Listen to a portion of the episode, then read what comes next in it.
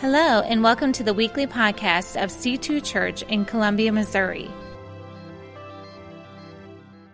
Well, I'm glad that Christmas is here. And, and Johnny's story uh, in that video is a story of redemption. And I love to hear of the advent of Christ into Johnny's life. I'm glad that C2 could play a part in, in the restoration and the redemption that we see in his story. Perhaps many of you could identify with the parts of Johnny's story. He talks about redemption, he talks about the messiness, but each of us have a story, and perhaps stories of how God has worked in your life and in your story, of how you've experienced new life in Him.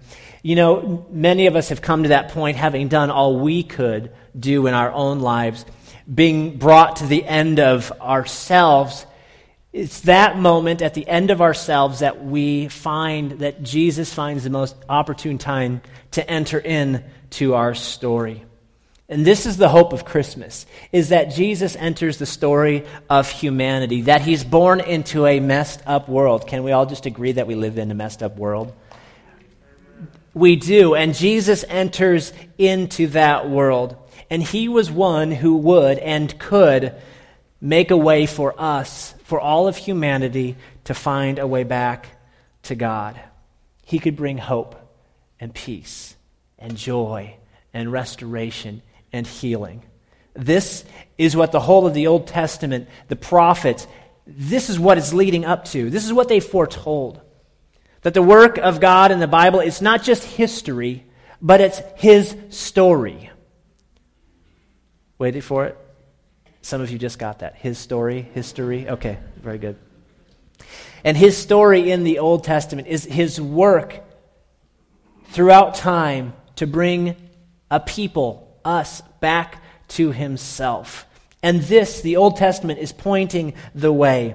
And in the Old Testament, we constantly see a reminder of Israel's long awaited hope throughout those books of a Messiah, a Savior king. Thomas Storck writes it this way, and I, am going to quote him. What was the hope of ancient Israel in the coming Messiah, and how did it develop as God narrowed the focus of these prophecies over the ages? The messianic expectation of ancient Israel consisted of several strands, some of which were highlighted or stressed more at one time or by one prophet than others, but altogether they introduced this multifaceted messianic hope which God presented in more and more definite way over the course of the salvation history of the Old Covenant or the Old Testament. It is important to realize that God did not inspire the prophets of the Old Testament with one single concept of a coming messianic figure who would be born at Bethlehem, preach a new covenant, suffer and die from crucifixion, rise again, thus gloriously defeating Satan, establish a spiritual kingdom on earth, then the church, and a kingdom of the just in heaven. He didn't do it. Though all these things are foretold in the Old Testament, the manner in which God chose to reveal his plan for the rescue of the human race was not as simple as announcing beforehand exactly what would be done, how, when, and by whom. Instead, he goes on to say, from the initial call of Abraham to leave his kinsmen and follow God into an unknown land in Genesis chapter 12, through the last post exilic uh, prophetic statements such as Malachi's prophecy of the forerunner, St. John the Baptist, in Malachi. God brought Israel to Israel's attention certain expectations of future actions involving divine intervention to establish universal and perfect justice and peace.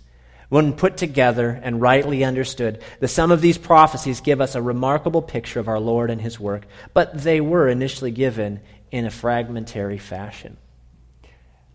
I know that's a long bit to read. I could have just made it sound like I wrote that, but this guy's much smarter, so I thought I'd give him credit. It points the way to what we kind of want to talk about this morning about God with us, that it was foretold. That these pieces throughout the whole of the Old Testament, while in my own reading, sometimes I, I don't quite get it. it. It's not like a puzzle that just kind of comes together, but it's a mystery that's being solved, that's sort of presenting evidence, leading the way to the birth of Christ in the New Testament. And that's where the Old Testament leads us. The New Testament writers, like the Gospel writers and the Apostle Paul, gather and connect and explain these fragments for our understanding. Even Jesus, at times, in his claims of divinity, his claims to be the king, explains many of the prophecies himself that, that apply to him. It cannot be underestimated the longing, the expectation that the Jews held for this coming Messiah. I mean, this is what their whole culture, all of religion focused around in that time, was this coming Messiah and the expectation. And this is what we open up to in the New Testament, in the Gospels, and the arrival of Jesus into this era of longing for relief from Roman occupation and oppression, for sure, but just the longing for this Messiah. Prior to that, the division between the Old Testament and the New Testament is called the intertestamental period. I call it the period of silence. But God was still speaking. 400 years between the last writer in the Old Testament, Malachi, and between Matthew. There is this longing, this expectation for the Messiah. I encourage you to, if you go online to c2church.com and you look up our podcast, go back to last Christmas podcast, where we talk about the silence and the significance of the silence prior to Christ's birth. When the New Testament opens up, then in the book of Matthew, it opens up not like you would expect a best selling book or a blockbuster movie. It opens up with a genealogy. Yes, that part of the Bible where so and so begat so and so begat so and so, right? Boring. But Matthew, the writer, knew that the people he was writing to would understand the purpose of his writings. You see, Matthew begins to trace what the Jews had long expected that this soon coming king, this Messiah, would come in the line of David. He would be a perfect king and he would bring back the glory to Israel. The kingdom would be restored. They would no longer suffer oppression, whether by Roman oppression, Assyrian oppression, Babylonian oppression. And so, in this, Matthew begins his book with a genealogy from Abraham to a man named Joseph, all the way through David. It's interesting that he draws this line. It really is a line of hope for sure that the Jews respected Abraham and Moses and David. David was sort of above all. I mean, they, they, uh, they appreciated Abraham and Moses and, and even their first king Saul, but David, he was, a, he was a notch above everybody else, as imperfect as he was. And this line that Matthew draws is the same line that's drawn throughout the whole of the Old Testament, this line of hope. And he draws this line through the people Abraham, David, onto a man named Joseph. The audience he's writing to would immediately understand what he was doing. He was establishing who Jesus was in the line of David, that he truly was whom they expected. And so here it is in Matthew, where we're going to go this morning, Matthew chapter 1. If you have your scriptures with you, you can open up to Matthew chapter 1. It's also on the YouVersion app, the live version. You can go ahead and click on our notes, they'll also be on the screen. After the genealogy, it immediately moves to the next part an appearing of an angel to this man named Joseph. Joseph's a nobody, but he is a descendant of David. He's a carpenter. And an angel appears to this carpenter named Joseph. We'll pick up the story in Matthew chapter 1, starting in verse 18. This is how the birth of Jesus Christ came about. His mother Mary was pledged to be married to Joseph, but before they came together, she was found to be with child through the Holy Spirit. Because Joseph, her husband, was a righteous man and did not want to expose her to public disgrace, he had in mind to divorce her quietly. But after he had considered this, an angel of the Lord appeared to him in a dream and said, Joseph, son of David, catch that, that the author includes that. Son of David, do not be afraid to take Mary home as your wife, because what is conceived in her is from the Holy Spirit. She will give birth to a son, and you are to give him the name Jesus, because he will save his people from their sins. All this took place to fulfill what the Lord had said through the prophet The virgin will be with child and will give birth to a son, and they will call him Emmanuel, which means God with us. Take a step back from the, moment, from the fact that you're sitting in church. This is a crazy story, right? How does Mary come home one afternoon and say, Mom and Dad, guess what? You got an A on your test? Close. I'm pregnant. You're, you're, who, well, who's the father? God.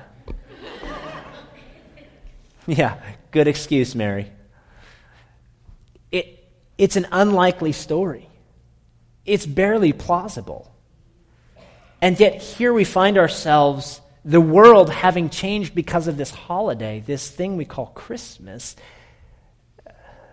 that some call a fairy tale, yet has transformed our world. Even our shopping culture has changed because of Christmas. All because this advent of this baby who comes into the world. Get this no other religion has this story where their God comes out of his story into our story. Who comes to save his people? A God who comes to make a way so that people could come to him. Most religions, the ones I've read and studied, are all about what you can do to get to God. Christianity is all about what God did to come to you and bring you back to Himself. And He comes to save us, a messed up and violent people. No other religion has a creator God who created people, humankind, out of love, to have relationship with. In fact, no other religion believes in a personal God who can be known intimately. In many religions, to even think or say that God could be known intimately is blasphemous. But here we find ourselves in a story that one cannot help but know that this God of this story is intimate. He wants to be known. And he wants to enter into not just the story, but into your story, into the story of all humankind. C.S. Lewis, in, in, response to the Russian cosmonaut, uh, back in the days when the Russians put the first cosmonaut in space, the cosmonaut says, I went to space and did not find God there. C.S. Lewis, a famous writer, responded by saying, Proving God's existence by going into space is like Hamlet going into the attic of his castle to find Shakespeare. Hamlet is a character in a book written by Shakespeare. Just so you guys, uh, if you haven't read, that's a. Okay, anyway, all right. All the college students, you're with me, all right. Shakespeare would associate and relate with Hamlet as a playwright would relate to any of his characters. Hamlet would know Shakespeare as Shakespeare put information about himself in the story and revealed his character in the characters and in the story itself. But God himself does not remain apart simply as the playwright. He writes himself into the story itself. Get that. Jesus comes into the story, into your story, into my story, into history. He's written in. God Himself writes Himself into the story. He's no longer apart from it, He's now in it. He comes into this messy world. The Old Testament reveals for us this story gone awry that people going their own way, wanting not the author to write the story, but that they wanted to write their own story. And surely that's what I've done with my own life. I want to write my own story, God. Thank you very much. And yet, when we come to the end of the story that we can write or we want to write and realize there's no hope in that, Jesus invites himself into the story. And if we accept it, if we invite him in, he will begin to write this story. I think that's what the greatest thing about a testimony is in church. We call it a testimony, it's your story. Johnny tells the story of how God came into his story. And this is what Christmas is all about. It's about the hope found in God writing Jesus into our story. Many traditional uh, churches celebrate a thing called Advent. Have you heard of it? Advent. There's lighting of candles and there's different liturgical sayings. And, and I, I love the thoughts behind Advent. Advent simply means the arrival of a notable person or thing or the expectation of such an arrival. And the first candle that they light on Advent is called the candle of hope.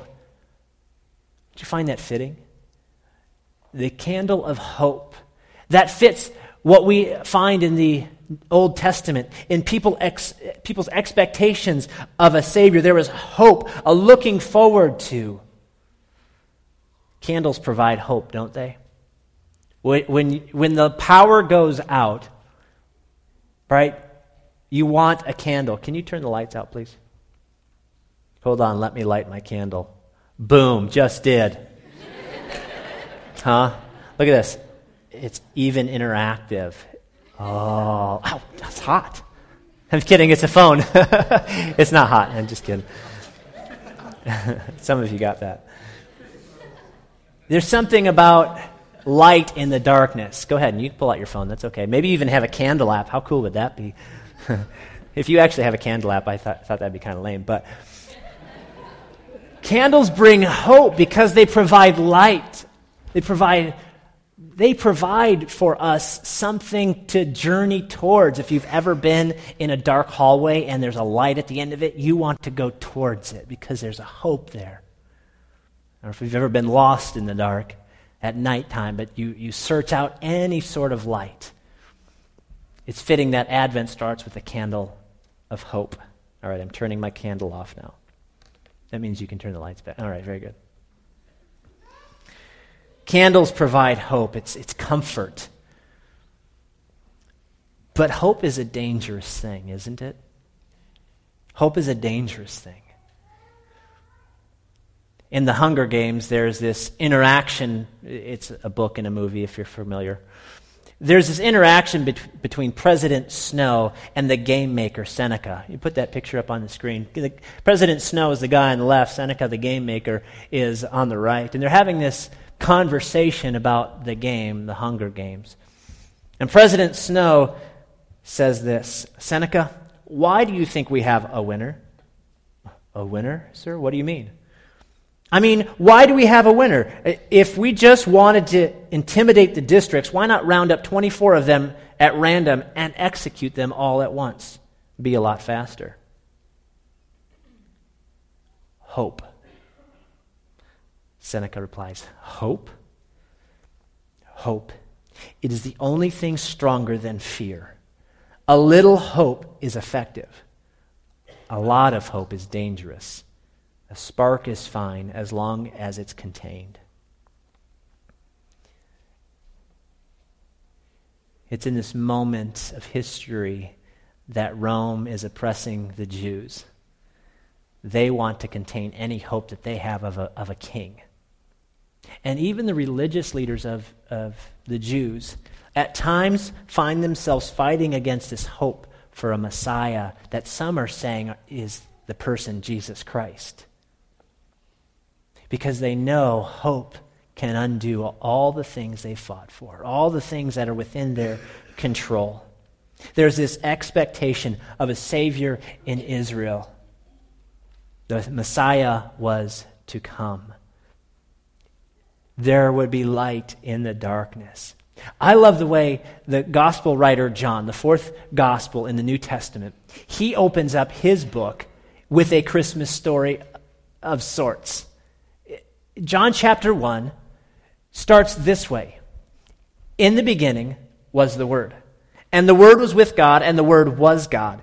He was with God in the beginning. Through him all things were made. Without him nothing was made that has been made. In him was life, and that life was the light of all mankind. The light shines in the darkness, and the darkness has not overcome it. Verse 14 goes on to say, The Word became flesh and made its dwelling among us. We have seen his glory, the glory of the one and only Son who came from the Father, full of grace and truth. Hope had come into the world. This, it, okay, it's not exactly the Christmas story, but it's telling you that the light has come into the darkness, that hope has come in to the oppression. This is the Christmas story that God came to us. What John refers to here in his gospel, that the Word became flesh and made his dwelling among us, Matthew refers to the Old Testament prophet Isaiah 7:14 when he calls Jesus the Emmanuel, which means God with us. This is the central story of the gospel that God came to us to do for us what we could not do for ourselves. God is with us. God dwelling among us, making his home among us, walking among us as one of us. This is the hope of the New Testament. This is a greater hope than the expected Messiah of the Old Testament. The Jews hoped for a king. They hoped for a Messiah who in their thoughts would cause uprising and, and, a revolt against the Roman oppressors or whatever oppressors would be of, of, that day. In fact, their, their hope was not so much for a Messiah as a messianic era of the Messiah that would return the reign in the kingdom of Israel through the line of David. Their, their king would be a conqueror, he would come with a sword and he would be mighty, and, and, and Rome would pay and Rome would be put out. They wanted to be a superpower again. They wanted that, that notoriety, that every nation would fear them, and they would no longer suffer at the hands of another nation. They didn't expect the Messiah they got. Personal, humble, suffering, serving. And, but this is what the angel told Joseph You are to call him Yeshua. Greek form, Joshua, the name Jesus in Hebrew. Yeshua. That word means the Lord saves. You are to call him Yeshua. Name him Jesus, for he will save his people but the period isn't there. It goes on. He will save his people from what? Their sin. There's this understanding that uh, a king that could come in as a conquering king to push out Rome through violence would only beget more violence. Problem wasn't the oppressive people, the problem wasn't oppression from without, it was oppression from within, this thing called sin. He would save his people from themselves, from their sin, from their constant obsession of having to write their own story. This was the curse upon all mankind. This is the curse for which Jesus came to break us from. Hope was coming through one man. I like the way Romans chapter 5 writes it. You get into Romans chapter 5, and it gets a little confusing. So I'll, I'll break it down for you. It'll be up on the screen, but I'm not going to read it. It basically talks about the one man, Adam, at the beginning of time, his choice to sin brings sin to all mankind. We suffer the curse of that. Whether we deliberately sin or not, we are cursed with that nature. Adam, the first Adam, being natural man, brings life and by his choice brings death to all mankind. And then the writer of Romans, the Apostle Paul, goes on to say, but there's a new Adam, another Adam, in fact, the last Adam. This Adam was not born of dust, but born from heaven. He is not natural, he is supernatural, he's spiritual. And he begins to draw this line between the two Adams. Through the first Adam was brought death, but through the last Adam, the person of Jesus, is life. The curse of death and suffering will be broken under the second Adam. And just as the one brought in death, so will the second bring in life. And he goes on to say that the gift of grace through the person of Jesus Christ is greater than the curse of sin. Let's say that again. The gift of grace through the person of Jesus Christ is greater than the curse of sin. This is important because some of you suffer, I say some of you, all of us suffer under the curse of sin. But some fall prey to the mindset that I cannot break the curse of my sin. And it's true, you can't. When you find yourself under the curse of sin through habits and addictions, uh, chasing things that never seem to satisfy, always wanting more, all these things that come out in selfish ways, you cannot break of your own accord, but Jesus came to do what you and I cannot do for ourselves. This second Adam brought a gift of grace that's so much greater than the curse of sin. Never forget that God's grace is more powerful than sin. And in this, sin entered through one man, but eternal life, forgiveness, and grace would enter through one man as well, Jesus Christ. Grace was being, in, was being born in Bethlehem that night, and Joseph was told of this hope that's coming that you will name him Yeshua.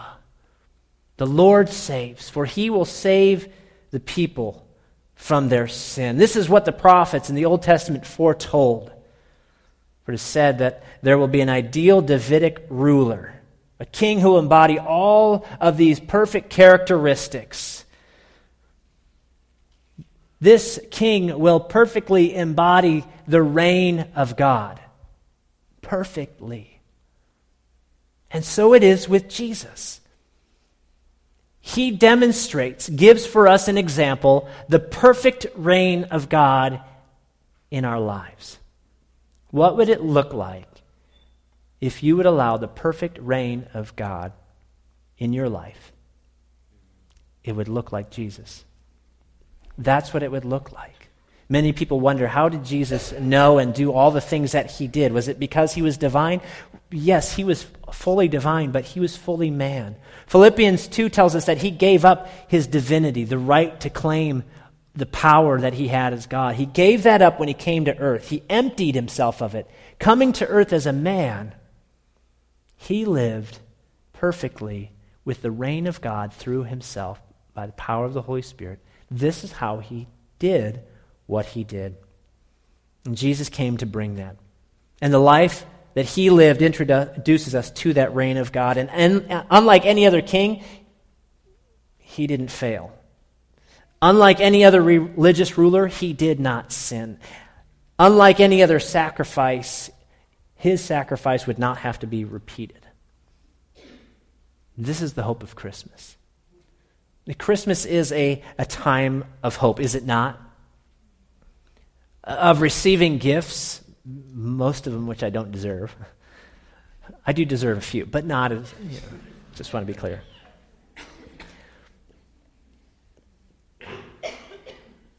Think about Christmas for a moment. Maybe you have to go back a few years to those moments of expectation. What am I going to get? Did anybody else have to wait up in their room while mom and dad brought out all the gifts and you just you you were just so excited? Do, do you remember that? Close your eyes if you need to, just to remember that excitement, that anticipation. I couldn't wait.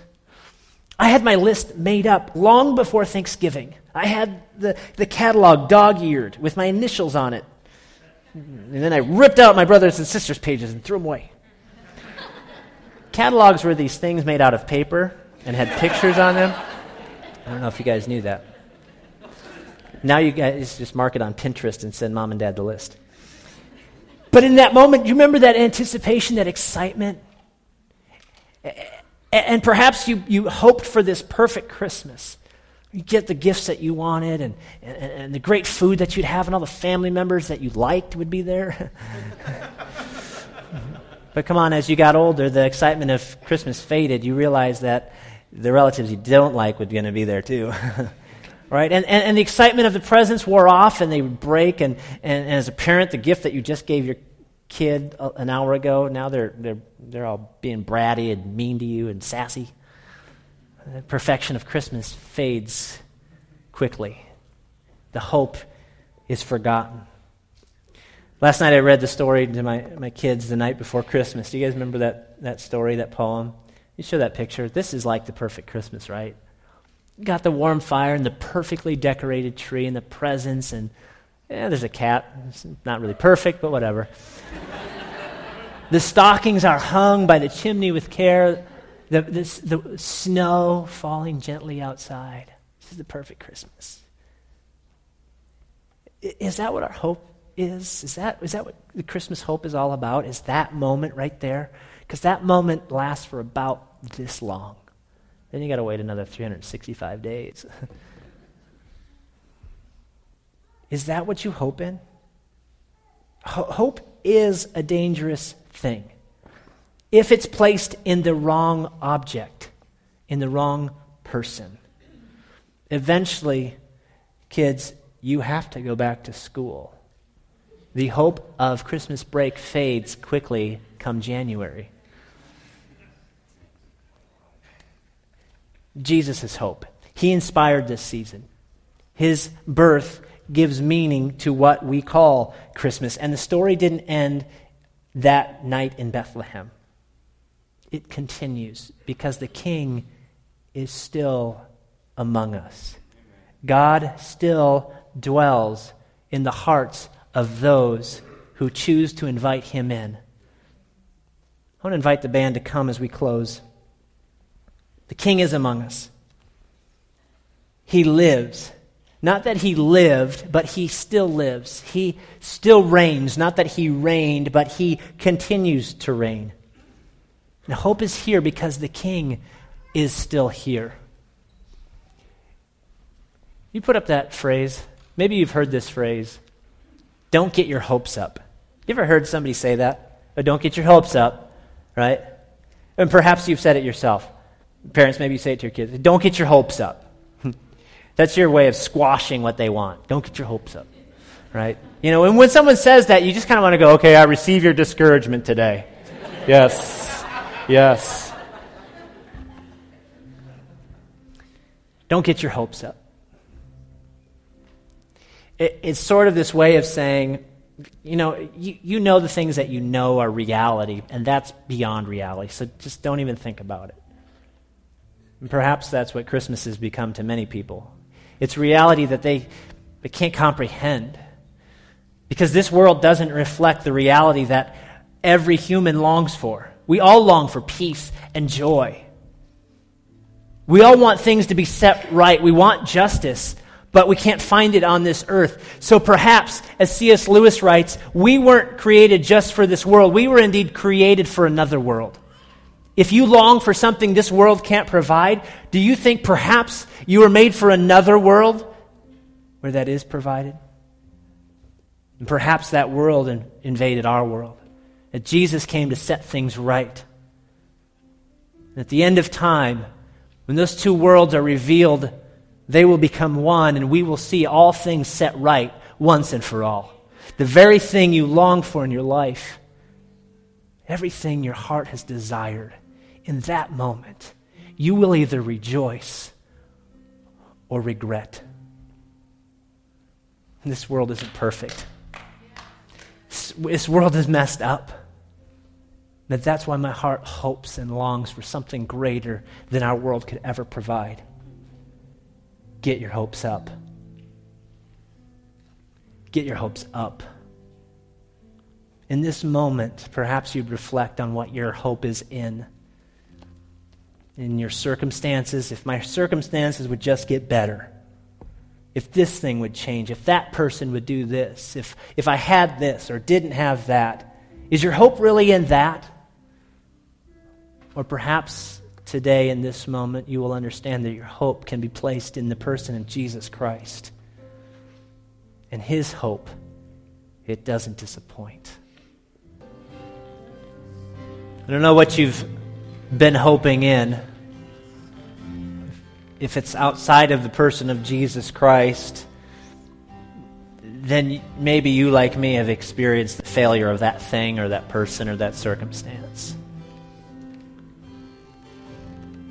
And in a moment, I'm going to invite those of you who maybe you've never placed your hope in Jesus Christ. Or maybe you did once a long time ago. But I'm going to invite you to, in a moment, we're going to bow our heads and close our eyes. and invite you to raise your hand as a sign of faith and commitment, an inv- invitation to Jesus to come into your life and into your story.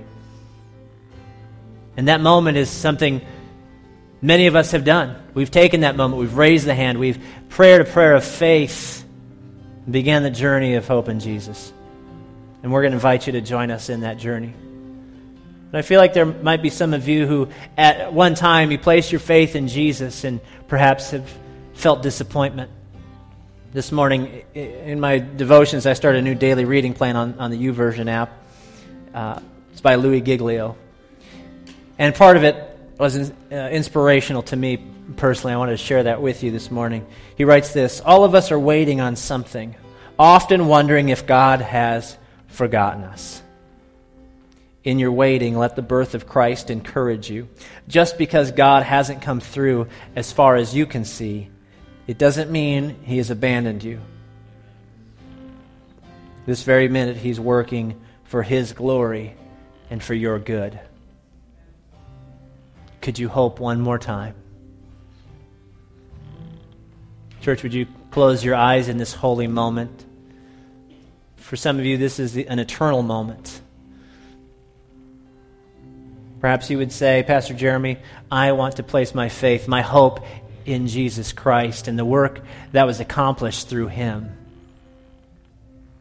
That God sending his son to die for you, for me, and to rise again to give us new life. That's the moment you have right now. Nobody looking around. Would you simply raise your hand? I'm going to pray with you. I'm not going to point you out, but we're going to pray. All of us in this room are going to pray with you. Thank you. You can put your hand back down once you raised it. Anybody else? Anybody else? Thank you. Anybody else? Thank you. Anybody else?